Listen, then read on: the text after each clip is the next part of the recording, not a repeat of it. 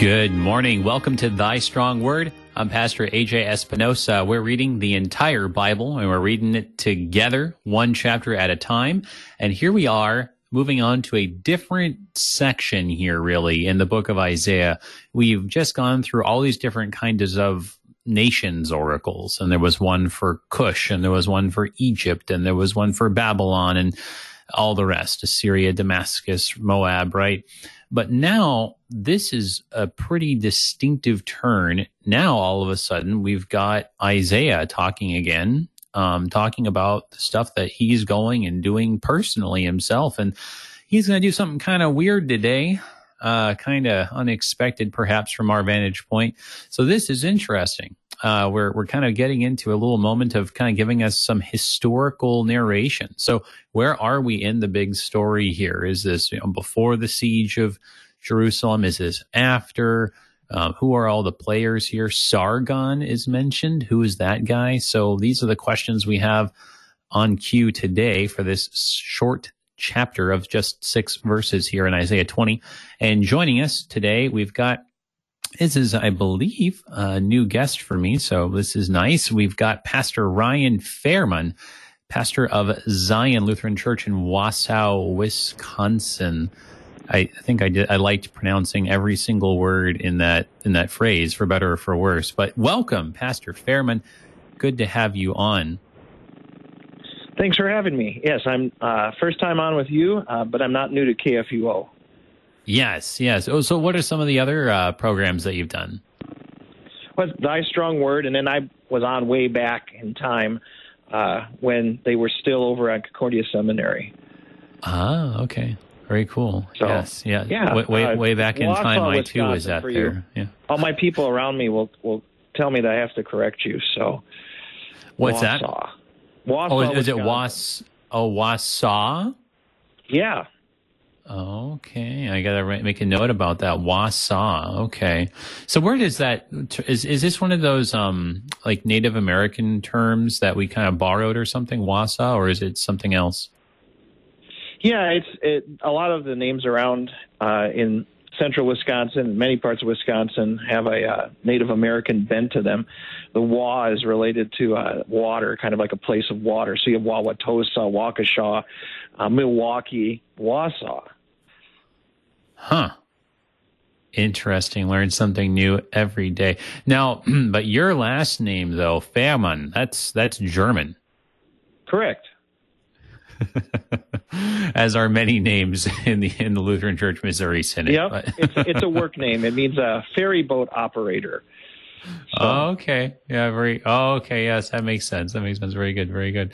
Well, welcome back then to Thy Strong Word and kind of easing you back into it here. Just six little verses, right? Shouldn't be too hard, but there's a lot of, um, interesting historical stuff in here, right? Talking about Sargon and Ashdod and, um, this, this, uh, very, I don't know how to put this, um, it, you might say it's a very graphic oracle that Isaiah performs. yeah, it's not a typical sermon illustration that we use. right. Yeah. The, the, the people putting the lectionary together said, well, maybe, okay, okay, we, we've skipped over a lot of chapters of Isaiah. Maybe Isaiah 20 will, no, no, wait, we'll just, we'll, we'll wait, we'll wait until, I mean, isn't it like uh 20, it's not until like 24 or 25 still. So still among the, the chapters that are very unfamiliar with people. But yeah, so how, how do you see this chapter kind of fitting in with the rest of Isaiah? Because it is, on the one hand, it, it's different now, as I was saying. It's a pretty big turn in terms of the style, especially compared to the first, um, I mean, the last several chapters that we've been reading since maybe chapter 13, right? But on the other hand, Mhm. um, there's a lot of continuity. It talks about Egypt and Cush, and hey, those are the two that we've been talking about the last two chapters. Yeah, well, and 19, you're looking off to the future, and there's some very wonderful things that are being said. Right. And so this is kind of a we got to get back to the headlines right now, and there's some things going on. And Hezekiah is king at this time. Is there's the for him that I think that he acts on, or at least uh, historically, it seems like he listens a little bit to Isaiah uh, with the events that occur in here or are, in, or are prophesied in here. But yeah, it, is kind of a we're taking a turn back to looking around what's going on right in Isaiah's time. Right, right, yeah, no, and we and we saw that too. How you, that perspective does seem to shift um, from to that more. I mean, yeah, kind of a future perspective is one way of putting mm-hmm. it. Another way, it's kind of just more of like a cosmic level, like we saw, especially when we had that that Babylon art, uh, oracle for two chapters. I mean, that was just looking at everything from a time scale that went, you know, way far out, and kind of just thinking about things um, far into the future but also just kind of appreciating like how everything in the world was all connected, um, how everything had a different connection to Babylon. And so, you know, we had that sort of just big picture perspective. But here, as you said, this is very much, um, your, your feet on the ground here, you know, taking off your yeah. sandals, walking on the ground. It, this is, uh, kind of back down to kind of that historical narration level. But, but yeah, but it's, it's interesting what we get here. So, we should we it should probably go ahead. The prophets are really, you know, yes. they they go forward in time, but they're also very relevant to their own time, and in many that, ways too, right. it reflects preaching. Uh, you know, we might speak of Christ coming again or something like that, but there's also a place to speak to what's going on now. Well, and, and, the thing is, I mean, they're they're really never totally different, right? I mean, you're never just up Correct. there, you know, preaching to predict the future, and it's just sort of like, oh, it's really interesting. I guess we'll see when it happens, right? Uh, no, yeah. you're, you're preaching whenever we preach about, you know, the future, it's because there is relevant, uh, re- there's relevancy for the present. You know, I mean, how we how we understand our future affects how we live now you know, if we think that there's going to be a resurrection one day, if we think there's going to be a final judgment one day, well, that has it pretty profound implications for what you do today. Correct. Yep. So we see we see all that getting tied together here, and after these uh, these kind of broader uh, broader uh, reaching, further reaching chapters, we've got this one here, Isaiah, very very in the flesh before us here. So before we read, and he will be you, in the flesh. It sounds. Like Yeah, like, you know, I know, I know. Yeah. thanks for thanks for picking up on that. Uh, but uh, would you would you say a prayer for us and for everybody listening this Friday as we get started here? Sure. Heavenly Father, we thank you for each day that you give us. We thank you for the opportunity to spend time in your Word, to be uh, in a ministry like KFUO so that the word can go out to as many as possible. As we study this oracle, bless us in seeing not only the circumstances of Isaiah's day, but also give us insight into our times and the promises and the fulfillments that your word gives us. We especially thank you for all these things. In Jesus' name we pray. Amen. Amen. Amen. Thank you. All right. Well, let's read just um, maybe the first two verses here. Um, we, we do have the luxury of being able to take our time with this one. No 50 verse uh, marathon or anything like that, just these six here. Um, but maybe that's good because there's kind of a lot to unpack um, in just the, the mm-hmm. few short verses we have. So here's just the first two verses then of Isaiah chapter 20 here in the English Standard Version. In the year that the commander in chief, who was sent by Sargon, the king of Assyria, came to Ashdod and fought against it and captured it, at that time the Lord spoke by Isaiah the son of Amoz, saying, Go and loose the sackcloth from your waist and take off your sandals from your feet. And he did so, walking naked and barefoot. All right. So there, there we have it. I mean, it, it's kind of very. I mean, it's it's so amazing just how kind of like sparse this is. It's just sort of describing. Okay, this is the time it was. You know, when all this was happening, and then all we get is a single like one sentence command from God, and then just sort of, and He did so. um, so we can kind of break it down that way. So in the year of uh, this commander in chief being sent by Sargon. Okay, so who is Sargon here? We've been talking about Sennacherib um, before in the first 19 chapters. How Sennacherib was the one who laid siege to Jerusalem. So who's this Sargon guy um, to help us kind of orient ourselves and figure out when we're talking about? Sure. Sargon is before uh, uh, Sennacherib, uh, and he uh, he really was in a period of time that Assyria was quite aggressive and expanding. And so Tiglath-Pileser, who's two kings back, is the guy that kind of revives the whole empire. And then he has uh, a, an older kind of uh, uh, son, Shalmaneser, on the throne, and Sargon's a brother, kills Shalmaneser, supposedly. And he's the one that's in charge. He does a lot of things. He he he puts down rebellions in various places. He retakes Babylon. Uh, he's a pretty aggressive guy. I know his name from comic books. There's an old comic book character called Sargon the Sorcerer. No oh. relation. Oh. But uh, but it's it's, it's but, but cool name for a sorcerer, though, right? Yeah. yeah, it's a kind of goofy sounding name. Um, but he uh, he uh, conquers the kingdom of Israel uh, as well as Babylon, and so he's he's a fairly uh, significant figure. And he's sending down his leader, and this is about 711 BC.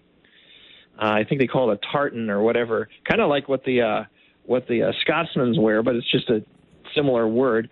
And mm. uh, Ashdod, this where he's going, uh, is a uh, basically where the, we would have found the Philistines. Right. And their little cities kind of near the, the shoreline, and and they they kind of were friends with Egypt. And you have these two superpowers. I'm sure you've discussed it before. Yep. You know, you have Assyria and you have Egypt, and here you have this little country and several little countries actually right here, right, uh, right between them. Uh, and so in Ashdod, uh, Assyria had set up a uh, basically a, a puppet king, a puppet ruler, and he kind of was getting rebellious. And he called on the countries around him for help, the little countries right. like Judah and Edom and Moab. And uh, Assyria kind of is going to go deal directly with this uh, king in Ashdod come and and who's going to stop him? You know, who's going to stop him from marching through anywhere? So mm-hmm. we kind of have this headline uh, that this is you know this is definitely 711 BC. This is exactly what's happening, and in that year is when God is going to speak to Isaiah with this specific action. Right. Yeah, no, thanks. That's, that's very helpful. And right, we have been t- actually in the very uh, last couple of verses, we were talking about this kind of phenomenon of the two superpowers and being sandwiched between them. And we saw in verse 24 of chapter 19 how it says, in that day, Israel will be the third with Egypt and Assyria. This prediction that, you know, Israel, um, which we said is the people of God, the church even, will be like this third superpower on, on the planet, right? Um, because, you know, Egypt and Assyria are the ones that are kind of dominating mm-hmm. the show at the time. So yeah, you've got these superpowers and you've got all these little guys, as you were saying, kind of stuck in the middle and it's it's it's fascinating because from the perspective of Assyria, right? It, eh, they're all just kind of the same. They're just kind of like, oh well, they're you know they're all like Hittites or something, right? like, and they, and they I don't know why they they they're just kind of all separate and doing their own thing, but you know whatever, easier to conquer, I guess. So you know you know they go they go marching through, and we we already saw how right they they took over um, Damascus, they took over Samaria, and here they are. They're going to take over, you know, Ashdod, the the Philistine country on the coastland. Um, they're they're going to knock over Moab, right? Um, and so th- this must have been scary from the perspective of Jerusalem, right? Because it's just everybody around you is just falling down like dominoes before the Assyrians, right? Um, yeah, and, and it, there's a highway. Remember in 23 and 19 you discussed yes. yesterday there's yep. this highway that's going to be like this peaceful, wonderful thing. Well, right now the highway is a highway of war. Hmm. Right. Yeah. The last thing have. you want is uh, is easier transportation between between yeah. Assyria and you. like no, no.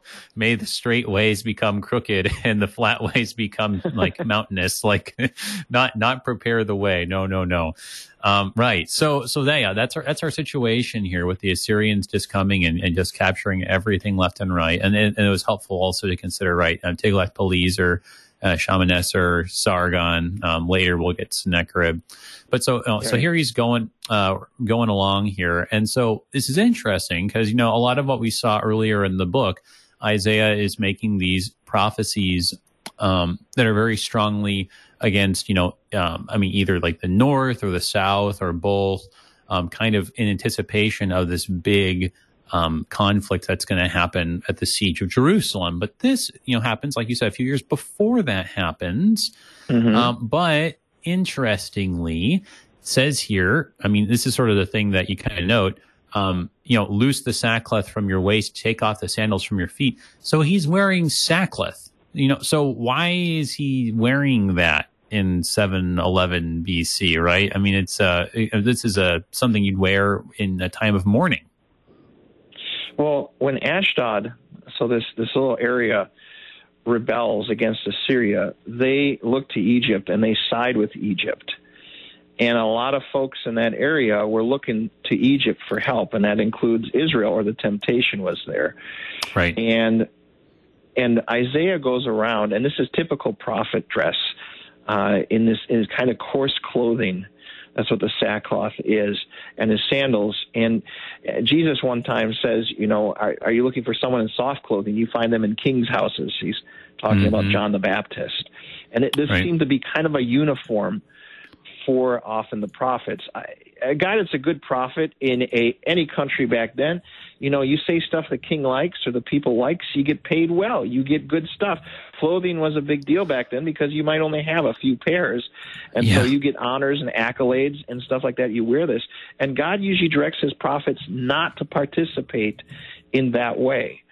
Um, right. And so the, the, this becomes a uniform. You can think of pastors that wear like a, a black clerical collar, you know, the representation mm, sure. of sin uh, in that. And, it, and it's a representation of repentance, a constant sign of that, and a constant sign that God's prophets aren't working for money or working for accolades. They're working for Him and His word. Right. So there is a there's definitely a call in a lot of Isaiah's preaching to repentance too. A lot of prophets are doing that the, the law side of it. Uh, and so this is his uniform. This is what he wears. It's also a warning, just in general, that, you know, uh, what's going on in Judah, not so good, you know. What's going on mm-hmm. in, in Jerusalem, not so good. And so if you want to hear God's word, you go to these guys that are showing repentance in the same way that, you know, uh, if I, I wear my clericals wearing black, you know, why are you wearing black? Why are you, you know, that's funeral, right? Uh, mm-hmm. so, no, I, there's there's a point to this. Let me talk to you right. about it. Mm-hmm. Right. Yeah. No, so that's, that, that's true. That, that's true. I mean, like you're right that it was something that the the prophets found themselves wearing kind of frequently. um, yeah. But but as you know, but as as part of that though, um, particular as you were saying, because things were not going so well spiritually speaking in Judah and Israel, right? And we and we did see that a little bit because the last time this is something interesting to consider. The last time that we had this sort of narrative description of what Isaiah was walking around and doing was was like way back in like chapter seven, you know, and mm-hmm. it was back in that point that God sends um, Isaiah to confront King Ahaz.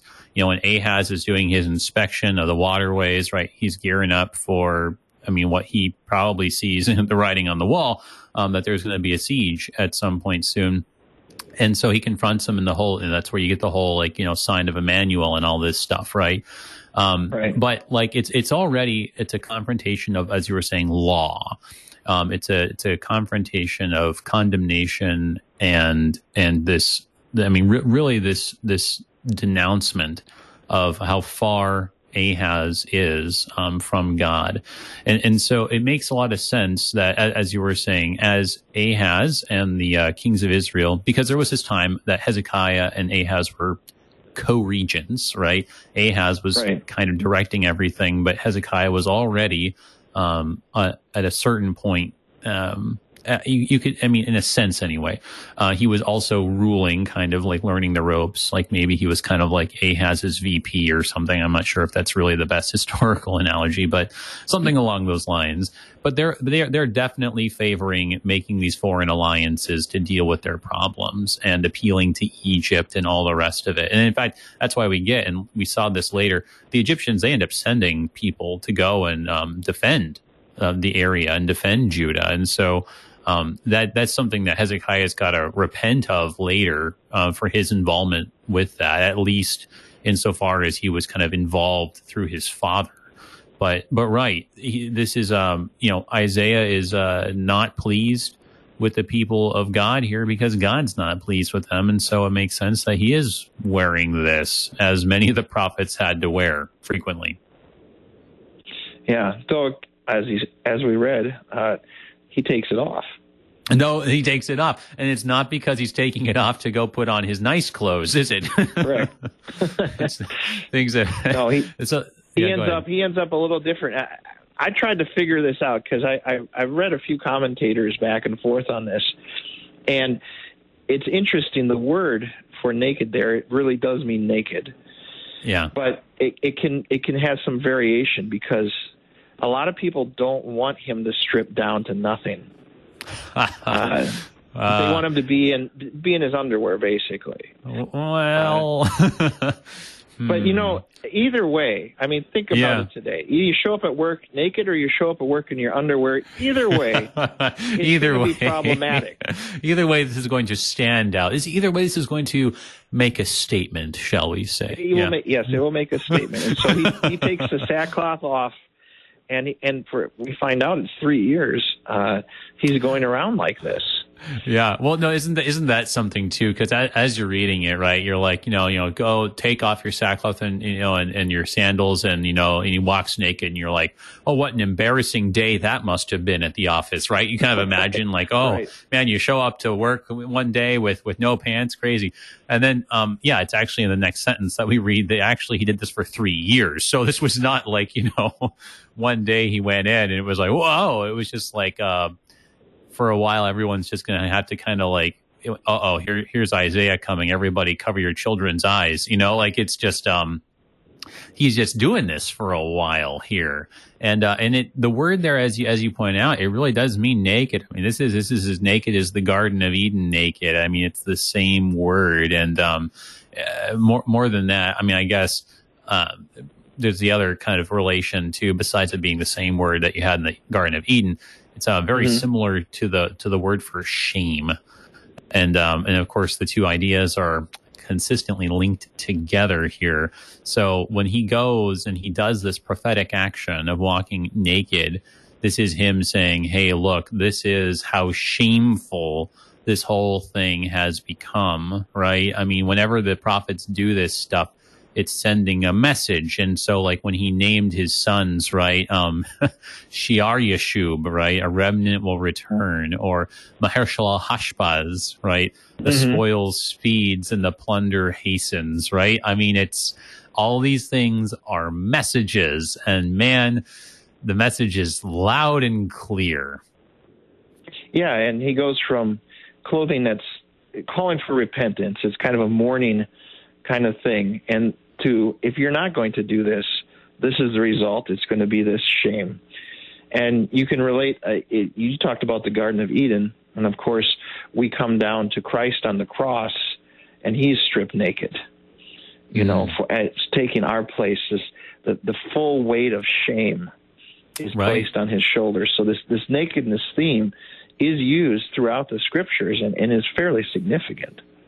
It re- it really is, and that's I'm glad you pointed that out because um well and there and there's something too right that uh like we we put Jesus on the cross but he's he's always somehow got clothes on still right when when we when we Yes. depict him um kind of getting back to what you were saying about people going back and forth on Isaiah was well no I mean he was he was naked they were see they were fighting over who got the underwear uh, among among the soldiers there right so Yeah. um, but but yeah, but that's the thing though. That that's um, I mean, to us, that's like embarrassing or shameful enough when we have a dream where we forget to put pants on in the morning, right? But in that culture, especially, nakedness is. I mean, this is extremely shameful, and and honestly.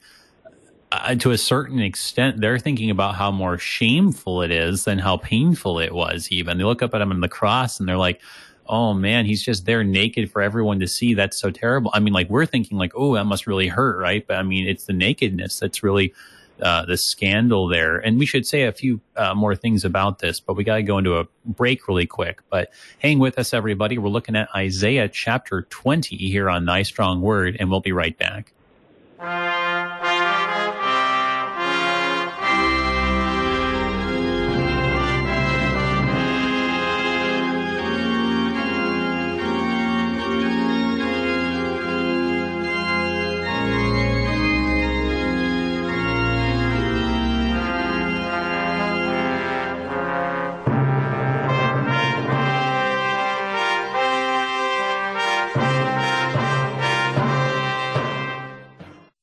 What's happening in Germany's Lutheran churches, where Iranian refugees are flooding through the doors? What new opportunities for sharing the Christian faith are arising in communist Vietnam, and how can my church play a part?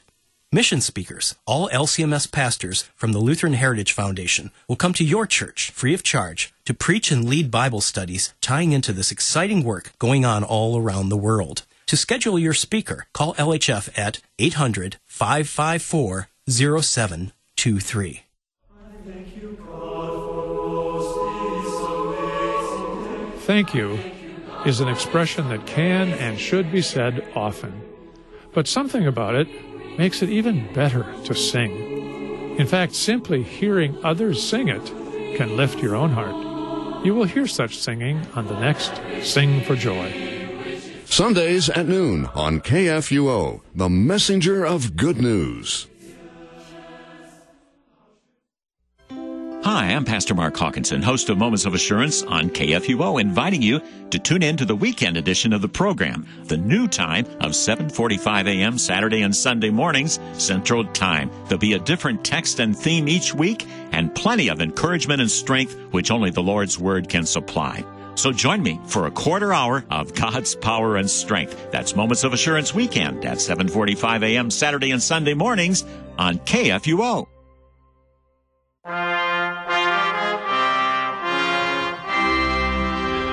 Welcome back, everybody, to Thy Strong Word.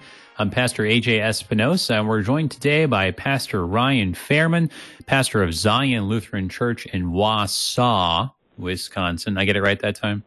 You did. Good job. Oh, very good, very good. In Wausau, Wisconsin. And hey, you know what? Actually, just yesterday we were talking with Pastor Eckstein um, in North Dakota, and he was saying that it's already snowing. Is it is it like that for you guys up there in Wisconsin?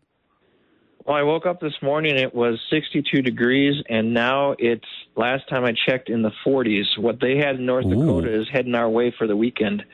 Ah, so it's, it's okay, wow. Across. Yep. Wow, wow. Yeah, that's fast just seeing the temperature. Those days are so weird when the temperature just drops as the day progresses. It's just, yeah. Yeah, it feels, but, it feels the opposite of what it should be.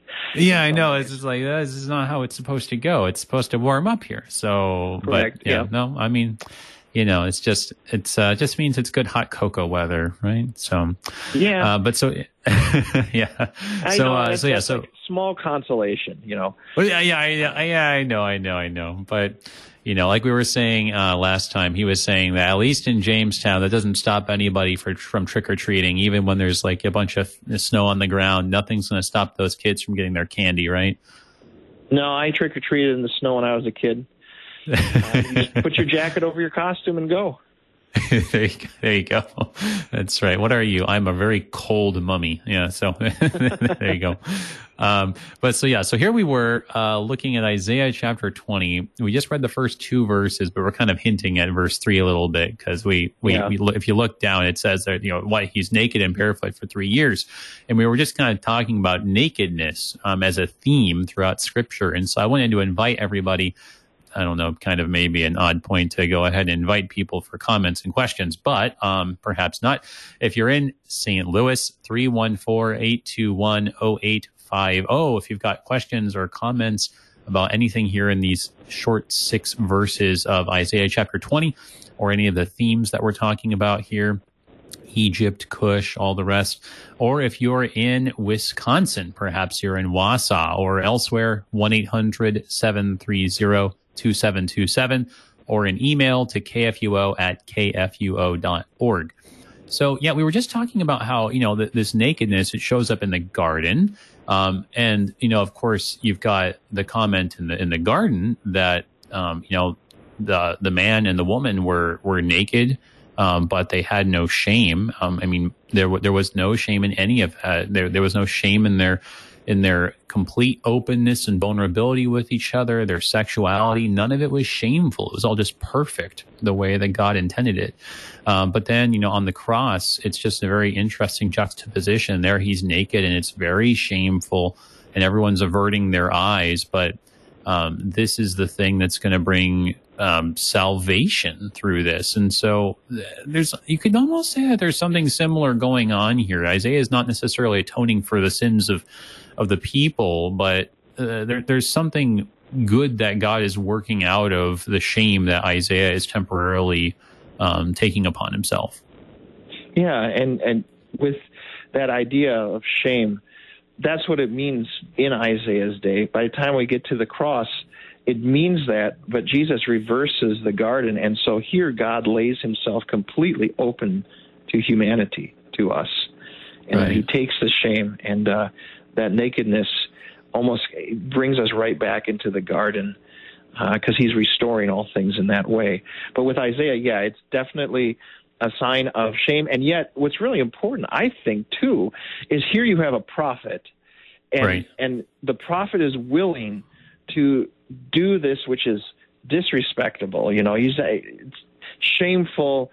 You know, it's not going to win him any converts or friends per se. No, in no. this in this process, but he's going to do it. Whether, in spite of what culturally is around him, he is going to stick to what God has told him to do. He is going to stick to God's word, and I think that's a good reminder for us even now that there are things in the Word of God. God is good. He is truthful. We have faith. We trust what God says. But when we follow that path, it's going to put us at odds with what's respectable. Uh, it's going to make yeah. us look abnormal. It's going to uh, maybe lock us out of some sectors in society because right now, what is in God's word to some people is shameful. Right.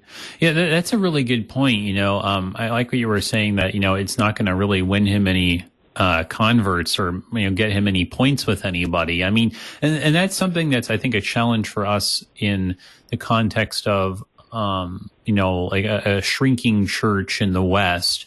That you know it's easy for us to like kind of in a fit of desperation, um, especially in the you know just kind of comparing ourselves to you know recent decades where there was an evangelical boom, right? And everything was just like, whoa, just crazy evangelism, right? Well, you got to do that mm-hmm. again, right? Um, to reverse these trends. And so we, we can find ourselves in a little bit of this kind of desperation to try to just get people to join, right? But as, as we're kind of seeing here, even though Isaiah, I mean, and think about it, man. Like I, we were just saying this last time at the end of chapter 19. What, what is, what does God say through the prophet here, right? he says, "Blessed be Egypt, my people." Like, wow, you know, I mean, I mean, God is just in the most dramatic ways. That's the only place in the whole Old Testament in the Bible where Egypt is ever where that's ever said. Egypt, my people, only place. Mm-hmm. I mean, Assyria is kind of scandalous um, uh, and, and, just just um, prodigal love of God portrayed right so openly. How he's just so willing to embrace all the nations of the earth and that he wishes that all nations would attach themselves to Israel. Man, I mean, the missionary thrust is, is, is gigantic. Yet, right? It's not that in every single moment you're trying to like, you know, like win people over. Like sometimes there are moments where we're going to do things that are just, I mean, we just have to testify to the shamefulness of the culture around us, right? And no one's going to like that in, that in, those moments. The big picture, the long game, Sure. Is is that you know we pray that all people would come and, and come to the Mount Zion and, and worship with us, right? Big picture, but ev- and the small picture sometimes not so much, and we have to be willing to, you know, even do things that rub people the wrong way, and not say like, oh well, Isaiah, put your clothes back on. I mean, how are you going to invite somebody to church like that? Yeah, and I I, I wouldn't advocate uh, nakedness well. unless the Lord is commanding it. But there, there yes. is this thing of, of respectability, and and while people say, ah, I do what I want to do, or I, we do have a baseline respectability in different. Um, a middle class or an upper class or a lower class that that it's really hard sometimes to cross out of that line, yeah. especially if your faith says you got to cross out of that line. That's right. Yeah. Yeah. No, I mean, it's, it is, it is really, it's very hard. And especially when, you know, again, kind of talking about, you know, recent decades, you know, the religious, um, element in the country was associated with respectability, right? Um, and mm-hmm. it's really hard, especially, um, for those of us who are part of churches who kind of like still have parts of kind of that tradition or um, or especially those Christians who like were just I mean that was that was kind of like their heyday even growing up in the church you know? It's very hard when that association between respectability and you know um, like kind of like you were like saying kind of the better elements of the culture uh, whether it's working class or you know um, upper middle class or wherever it is right? It's very hard mm-hmm. to let that go and say you know what? Um, at the end of the day the more important thing is being faithful, not being respectable in the eyes of man. Yeah, it is a challenge. And uh, even for young people, we live in a very image saturated culture now, and cultivating yeah. that image, whether online or so on, becomes important. Once I uh, post on Facebook, I, I, I, took a goofy picture of myself for my Facebook page. And yeah. uh, the kids asked me, said, why did you do that? Because they, they couldn't fathom looking less than perfect in some ways, uh, or at least yeah. a cultivated uh, picture. Right, right, right. Uh, right. And so, definitely, Isaiah putting up on his Facebook page what's going on right now would probably get him banned. yeah, yeah, right. Yeah, that's right.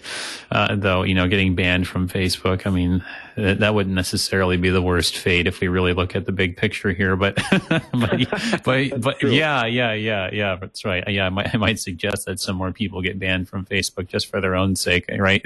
but uh, putting, putting, putting that aside for the moment here. Right. Yeah, no, it, it is. And we, and so we find that there are not going to be necessarily these moments where we get a direct command from God to take off our clothes and do this for three years. But there are going to be definitely times where we do things and things publicly that are just not going to make us any friends. Um, and, uh, you know, we could certainly think, I think of a lot of examples very readily, uh, especially sure, when you one. One would be just saying the first part of the creed. I believe in God, the Father, Almighty maker of heaven and earth. Sure. Uh, yeah. The fact that, that you believe in a maker, a yeah, creator. Yeah, yeah. Oh, and then right. you look at Luther's explanation, and he uh, mm-hmm. he goes into made me and my yep. body and all my senses, and we live in an era where uh, we don't want to accept sometimes that our body and all our members are made by God, but we would rather transcend that. Well, right, or just um, I mean, because I mean, it's it goes back to the idea of you know that I guess God then has a claim on us, right? And it's like we can't just do whatever mm-hmm. we want, and this is my body, right? And so I get to do what I will, what I what I please with it, right? And you know, we, we very much have this idea today where everything is just, you know, the radical individualism and individual rights. And hey, I mean, fighting for rights, that's respectable. That's honorable, right? And look at you. I mean, you're, you're trying to take rights away from people. You're saying that people don't have rights over their own bodies, that, that they belong to God or that they belong to their spouse. I mean, that's just a backward so way of thinking. It's, yeah, it's just the state, the first statement in the creed is, exactly. is radical enough. That's right. Uh, that's right. We can think of other examples, but that's the one that came to mind quickest. Yeah, no, no. Yeah, that's right. Yeah, no, there, there's it's just it's very easy to think of them. But let's go ahead and keep pressing on here. Uh, take a look at the next couple of. I'll Probably just go ahead and read the rest of the chapter here, these last four verses here, and then we can kind of consider some of these questions in terms of okay, so you know, here he goes and he makes this statement uh, for three years, just talking about the shamefulness of you know th- this alliance. Um, about mm-hmm. Judah getting mixed up in it um, and not relying on the Lord, but you know Ahaz's you know attempts to rely on himself and his own cunning and all the rest of it. But so we can kind of then take a look at okay, so what does that say for Cush and Egypt though? So here we go in verse three to the end. Then the Lord said, as my servant Isaiah has walked naked and barefoot for three years, as a sign and a portent against Egypt and Cush, so shall the king of Assyria lead away the Egyptian captives and the Cushite exiles, both the young and the old, naked and barefoot, with buttocks uncovered, the nakedness of Egypt. Then they shall be dismayed and ashamed because of Cush their hope and of Egypt their boast. And the inhabitants of this coastland will say in that day, Behold, this is what has happened to those in whom we hoped and to whom we fled for help to be delivered from the king of Assyria. And we, how shall we escape? Yeah, so yeah, that, that, that quote at the end, I feel like kind of says it all, you know You, you got Ashdod trying to get everybody together and say, "Hey, you know, if we if we you know go down to Egypt and Cush, they'll help us out. If we appeal to the other superpower, they'll get us out of this jam." But man, when they when they see Egypt just literally stripped down and shamed, they're going to say, "Well, then who are we going to who are we going to appeal to? Who's left? Who can save us if not even Egypt can stand up to them? Can anybody beat the Assyrians?" I know someone that can. Uh, God has still got His hand in all these affairs, and Yeah. Isaiah reminds them of that. The uh, the thing that's interesting to me when I look at this is it's talking about how uh, Egypt uh, is naked itself, Yeah, and so a lot of these countries that are looking towards it, and and uh, you know the temptation for God's people to look towards Egypt, and of course they're polytheists, right. to look there for for help. Isaiah is saying, when you see this, you will know that they are naked. They are shamed. There are not. There's nothing they they can do. They look powerful, but they, but it's a lie. They're dressed Right. up in in this supposed power, but really they're quite naked. Oh, uh, the before the emperor has no clothes. Yep.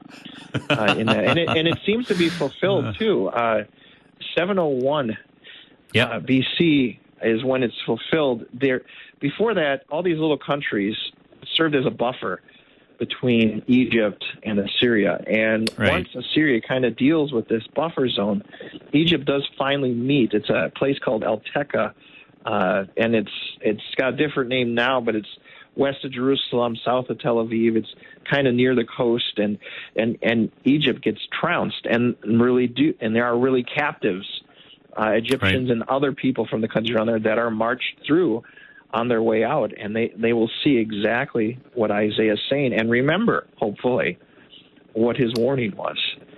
That's All why right. I said Hezekiah, I think, was influenced by this a little bit because he doesn't help out in this time period. He doesn't, you know, doesn't go with Ashdod. He doesn't, you know, he kind of stays. stay what, what's he going to do? But he kind of keeps out of some of the uh, the battles here, perhaps being influenced by chapter twenty here. Well, no, that, that that's right. You wonder to what extent, um, to what We extent know, this, though, for the- sure. right? Yeah. To to what extent? I mean, it, what what's interesting later on in Isaiah, you definitely see that you know Hezekiah he falls ill, um, and he has to have this like big moment of repentance and. I mean, leading up into the siege, you know, I mean, like ruling alongside his father. I mean, he was involved in a lot of things that later he would come to really, I mean, denounce and, and just go a very strong reaction away from, you know. Um, so yeah, it's, it's hard to kind of get a fix on exactly where a um, Ahaz was was was at um, during these these years, um, kind of like right around the siege, leading up to the siege, where exactly his heart was. But yeah, I mean, per, perhaps this was already, you know, if if maybe he wasn't necessarily acting on it like in the most in the fullest way, um, if at least already this was making an impression on him, you know? I mean, and sometimes it's like that, that you, you preach the law and everyone just walks away scandalized and then somebody comes to you and says, why, why did you do that? You know, you're preaching the law and this isn't doing anything for anybody. It's just scandalizing them, right? But you don't know if maybe that word of law is, is working on the person right now and maybe later it's going to make them receptive to the gospel. Yeah, what, what we know fact wise is that when Assyria came to Ashdod, which is the beginning of the chapter, uh, they received no help from their call out to, to God's people. So uh, at that point, so who knows? But yeah, but you know, the prophet still does what he does. The word comes true, God's word. Uh, this does happen, uh, and so hopefully some of the people would have heard and listened and recalled uh, what Isaiah said and did. Same as we hope in preaching, you know, that people Right. hear and maybe it comes back to them to remember, and so we keep doing it. Right, right, right. Yeah, no, and and it's um, it's uh, we kind of talked about this before when it comes to you know oracles. So there's that word there for burden, right? That it's it's this is sort of the burden of the spokesperson for God. Like you have to say what God says. You can't say something else. If God says bless, you have to bless. If God says curse, you have to curse. And that, that's just the way it is. You know, you've been kind of handed this from God and you're, you're the messenger, you know, for better or for worse. And so that's not the word that's used here, but certainly the idea just in the prophetic office continues. What is interesting is that the word here, you, you have, um, you know, a, what is it here? A sign and a portent, right? Um, it's mm-hmm. interesting because in the Hebrew, these are the words that were used uh, in Egypt during the Passover that God was going to work these signs and wonders in Egypt. And here you have a sign and a wonder against Egypt and Cush. So there, there does seem to be like this kind of language that is, uh, is something similar here. Um, the, of course, the weird thing is that this isn't like God, um, you know, sending a plague of of blood or frogs or hail. This is God sending a naked prophet.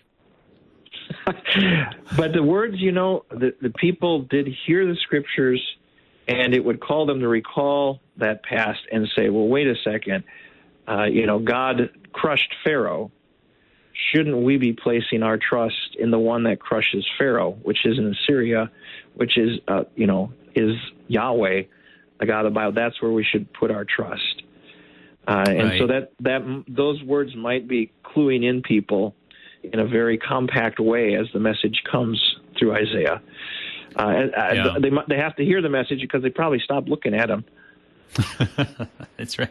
Yeah. The, well, no. Yeah, and that's and that's the thing. It's it's the message, right? And that's and that's the yeah. interesting thing too. Like if you look at both Hebrew um, and Greek, even there's not necessarily i mean there's like in the new testament it kind of begins to take on this nuance a little bit more clearly but there's not like a straight up word for miracle right like it really that that's kind of like a modern word that we've come up with when we think of miracle as like this is like a thing that's supernatural it violates the laws of nature and it's supposed to get our attention right um, in the mm-hmm. in the old testament yeah even in the new testament the word is just sign and the sign can be something uh, seemingly supernatural. Sure, yeah, it can be uh, something you know as impressive as a, a plague of uh, locusts or you know really supernatural darkness in Egypt, right? It can be something like um, you know a prophet correctly predicting an earthquake, or it can be something as simple as he takes off his sackcloth and his sandals and he scandalizes people, or it can be something as simple and everyday as you will find a baby wrapped in swaddling clothes lying in a feed trough, and there's your sign. Um, regardless of whether it's impressive and miraculous or whether it's everyday and mundane, God uses these signs to connect his message uh, to us. Yeah, there's always the message connected to it, and that's what's important. Uh, and so the Lord makes sure that the nakedness is not interpreted wrongly. He sends a word with it. Always sends a word. The uh, you mentioned that the the summary at the end and, and how shall we escape? You found right. significant, and I, I think that's you know when we look here and Isaiah is hoping for repentance and hoping for people to ask that question because there is right. a way out. Right. You know, that's a very relevant message now today too when we look around us, the anxiety levels of people are high. Uh, oh, yeah. We look at, you know, you, you find various gods, various places that you place your, your hope in, whether it's in the stock market, whether it's in politics, whether whatever it is, and you find right. that that fails you. You know, yeah. where are we going to escape? And there is an answer to that question and that's in Christ. You know, uh, even if you just simply look at yourself and your sins, how shall I escape from this body of death? Well, thanks be to God through Jesus Christ. That there there is there is as just like the Old Testament, where they look, their hope is found in the delivering God. That same delivering God is here for us now, and that is truly where we want to put our hope, our confidence, no matter what's going on around us. How shall we escape? Well, look to the cross. Right, right, right exactly. And, and, you know, you made this point, um, you know, earlier that there's this reversal at the cross. of taking it's a double reversal, right? It starts off that there's this mm-hmm. nakedness in the garden, and there's no shame there. There's no shame in that. There's no shame because it's how God made it. It's how God made it to be, and it was good. It was very good, right? And it was only once sin came into the picture that we said, "Oh, this nakedness is bad," right? We we we are the ones who made it shameful, and there on the cross, then God enters into the shame because he, and I mean, in this in this sense, if if if we can uh, if you can hear this the right way, you know, he goes and he like he strips down and like he is in a sense naked with us and saying, look, this this is who I am. I love you guys like this, and I'm willing to even do shameful, painful, um, seemingly just foolish things because this is my nature. This is my heart on display for the world, you know, and, it, and it's and it's in that moment that there can be another reversal finally where he takes what was shameful and he turns it into something beautiful. He takes what was foolish and he turns it into wisdom. He takes defeat and he turns it into victory. You know, so I mean that that nakedness there, um, look looking to Jesus on the cross. I mean, there's there's something really profound about that because, as you were saying, it's ultimately um, the the only hope. It's the it's ultimately the only place where we can turn to. Yeah, and we're clothed by Him in righteousness, yes. and so He covers our nakedness. So Isaiah's the, the message that you find in chapter twenty is specific to the time, you know, the 700s BC, and yet the broader message of who this God is that Isaiah is uh, being the prophet for and and what is his attitude and, and, and how how he acts is the same and is relevant for us too as we look at Christ and what he's done for us. God hasn't changed at all. He uh, he calls us to repentance and and and through that calling to repentance he provides us a way of escape from the false idols, the things that people would trust in for their deliverance when he says I'm right here for you. Yeah, yeah. No, it really, it really is interesting to think of Isaiah as you know, as, as a little, as a little Christ here, just in this this mm-hmm. very small and brief way. You know, yeah, he's not atoning for the sins of the world or anything like that. He's not even being, you know, sentenced to death or um, or anything, but he is just in this small way doing what our Lord Himself did, calling sinners to repentance and and entering into our shame and entering into our sin to to redirect us and, and point our attention to the word with a sign right? And so in, in that in that little way right you, you you even see christ here in the midst of all of this. Um we only have maybe just like kind of 30 seconds here but i mean it is it is fascinating how uh, just overall i mean this is just taking you know we we thought we could bank it all on egypt right? Egypt was our superpower. Mm-hmm. they were our last hope and now they have failed us how God he he directs our hearts away from the things that we hope and trust in the most our idols by breaking them down, right? So that we don't have anything left and we turn to him. Yeah. And he doesn't leave us. There is a way of escape. There's a way out uh, of right. this idolatry. Right, right. Well, brother, so good having you on. Um, yeah, I hope yeah, we can you. have you on again a lot sooner and um, I hope uh, everyone stays warm and safe up there in Wausau. And uh, yeah, peace and blessings to you and uh, the people at Zion. God's peace to you too. Thank you, brother. Everybody, that was Pastor Ryan Fairman, pastor at Zion Lutheran Church in Wausau, Wisconsin. Thanks for joining us today on Thy Strong Word. Check out our underwriters, the Lutheran Heritage Foundation, lhfmissions.org keeping on through the book of Isaiah.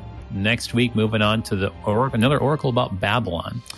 Till next time, everybody, I'm Pastor AJ Espinosa. Peace. You've been listening to Thy Strong Word, produced by the Lutheran Church Missouri Synod Office of National Mission in cooperation with Worldwide KFUO, the official broadcast ministry of the LCMS. Your support is vital for this program to continue. You can make a gift safe, secure, and easily online at kfuo.org.